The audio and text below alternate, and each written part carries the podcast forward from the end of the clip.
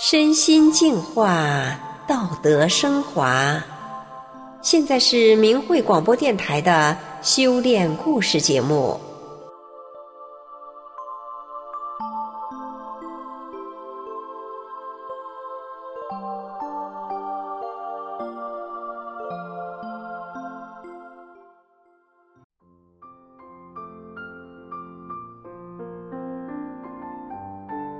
听众朋友您好，今天的故事主角从小就处于病痛之中，长大之后性子急，脾气暴躁，就连村子里的村霸见到都不敢惹。但是，一九九七年发生的事情，却使他发生了翻天覆地的变化，不但身体变好了，还在村子里广结善缘。下面就让我们一起来听一听他的故事。我家住辽宁，自小多病，性格又强。村书记说我是我们屯里的女人中第一厉害的人。法轮大法改变了我的命运，把我从死亡边上救了回来，还把我的暴躁脾气都给改了。村书记说，法轮功能把他变好，真不是一般的功。我听母亲说，我不到一周岁就开始抽风。医生说是小儿癫痫，每次病情发作都很厉害，全身抽动，口吐白沫。母亲感觉我活不了了，就把预备好的一捆谷草抱进屋里，等我断气的时候，准备用草把我裹上扔出去。可是每次我又都活了过来。我刚满一周岁，又得了一种传染病——黑热病。我家在农村，离县城远。看病不方便，这病需要每天打针。我母亲在医生的指点下学会了打针。两年后，我的病好了。据村里的婶子大妈们讲，全村得黑热病的孩子有八九个，其他孩子都死了，只有我活下来了。五岁的时候，我又患了咳喘病，并且留下了病根儿，所以我从小就是从药里熬出来的。我结婚的时候正赶上分产到户，但是因为我身体不好，干不了地里的活儿，家里的二十亩田就靠丈夫一个人干。他忙不过来时，公公婆婆、小姑子都来帮着干，但是一年到头辛辛苦苦卖粮挣的那点钱都拿来给我治病了。我身体不好，性格也不好，我性子急，脾气暴躁，谁惹了我？我抓住人家的尾巴，不是拎三拳，而是拎够了才撒手。我经常和人吵架打仗，不打赢不罢休。了解我的人都躲着我，连我们村的村霸见到我都得先和我打招呼。有人对我说：“你要是男人，就去闯江湖，打遍天下无敌手。”有一年家里上交政府负担款，我家当时很困难，把家里的钱交了。可还欠村政府五十元，村政府说交粮也可以，我丈夫就用高粱替代了这五十元欠款。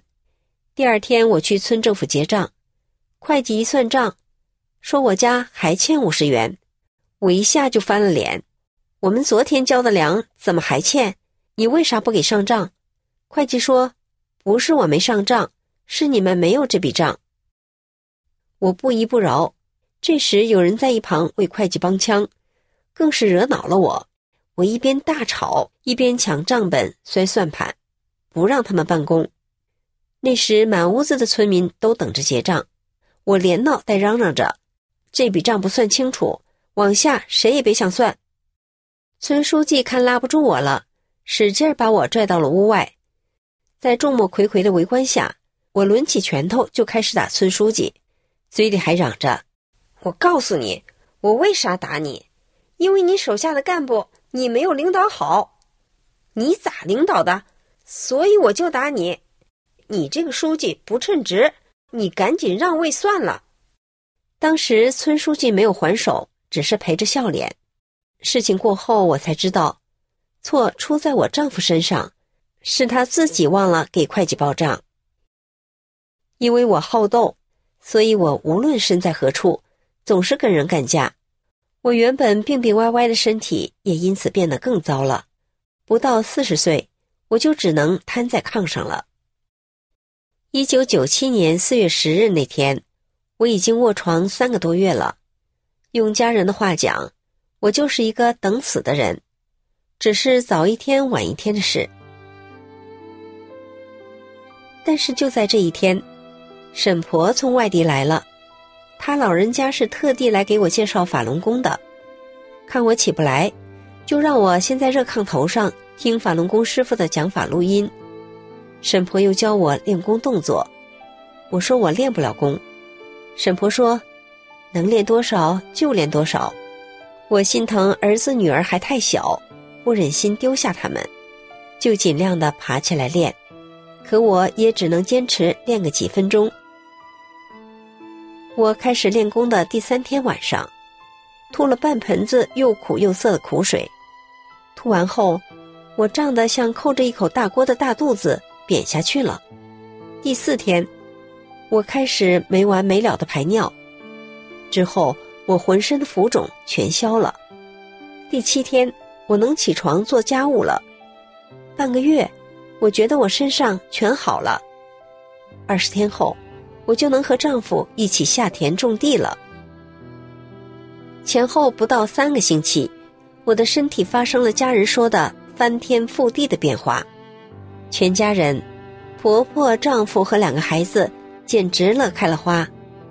我丈夫逢人就讲，法轮功是神功，把我家等死的人救活了。我和丈夫一起种田养猪，家里的日子一天天好起来，一年比一年强。几年后，家里盖了新房，再后来，儿子娶了媳妇，我抱上了大孙子。我练了法轮功之后，不仅身体好了，通过学师傅的《转法轮》这本书，我知道了按真善忍修自己，做好人，身体好了，心情也好了。村里人都说我变了。村书记跟人讲起我时说：“咱们屯里的妇女中，她是第一厉害的人。法轮功能把她变好，法轮功真不是一般的功。”我修炼前有一年粮食刚刚收进家，晚上，村书记在高音喇叭里说：“公路两边晒有苞米杆和高粱杆的各户注意啦。”明天上午必须把杆都拉走，下午开始翻地，迎接省里领导检查。村上一亩地给补二十元，从负担钱里扣。丈夫听了怕耽误翻地，就找来了公公帮忙。公公那个时候已经是七十多岁的老人了，天没亮，公公就和我们一块儿。去满是白茶地的田里抱高粱杆儿，深一脚浅一脚的，公公被高粱茬子绊倒了好几次，摔了好几个大跟头。到了交负担款的时候，村干部登门来要钱，但还是要我们交原数的负担款。村书记在高音喇叭里说的“每亩给补二十元钱”不算了，我听了很气愤。交款的时候。我就没交说要补给我们的那笔钱。后来，村干部除了村书记之外，成群结队的，三番五次的来家找我要那笔钱。每次我的态度都很硬，我说：“这笔钱我给，但是你们官小，你们回去转告书记，让他亲自来取。我必须把钱亲手交给他。”我一直要村书记亲自来取款。可是村书记一直没来，最终这笔钱算悄悄的补给我们了。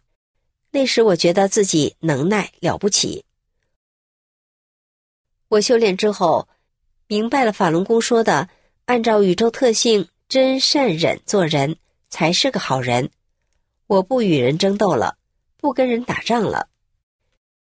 有一位大哥，我曾在众人面前打过他一个嘴巴子。他跟我结了疙瘩，十五年了，他见面都不理我。我主动给他赔礼道歉，最终得到了他的谅解。还有一位本家族的妯娌，我俩十几年了，见面不说一句话，还经常发生口角。我用在大法中修出的善心，填平了我们之间的鸿沟。后来，这位妯娌也走入了大法修炼，我俩成了同修，无话不谈，比亲姐妹还亲。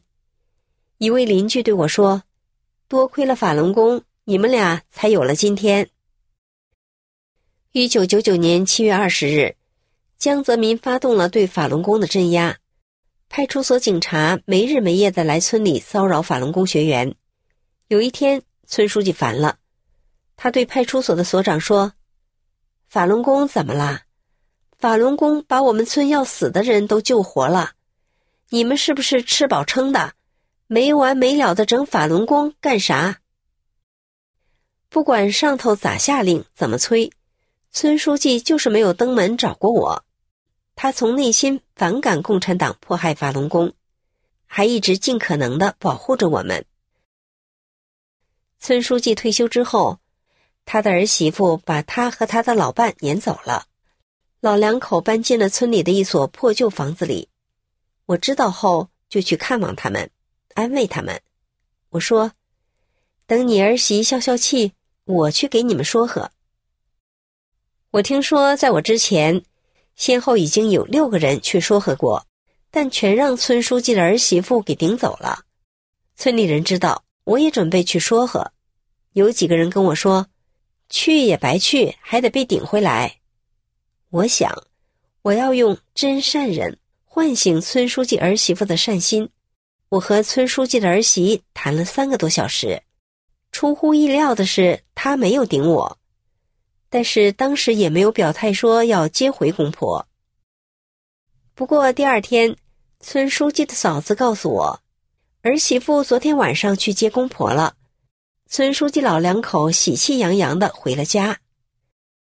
事后，村书记的儿媳对我说：“婶儿，你和我说完之后，我躺在炕上，翻来覆去的一直想你的那些话，想来想去，觉得婶儿练法轮功说的有道理，都是为了我好。我明白过来后，再也不能等了。吃完晚饭，我和你侄儿孩子。”就一起去把两位老人接回家了。从此，村书记全家人都对我好，非常尊敬我。他的儿媳和我成了朋友，见到我时，总是说练法轮功的人好。这些年来，我们家种田的大小事，他都关心，过来帮忙，年年帮我家张罗备耕、春播、秋收麦粮，我就好像多了个女儿似的。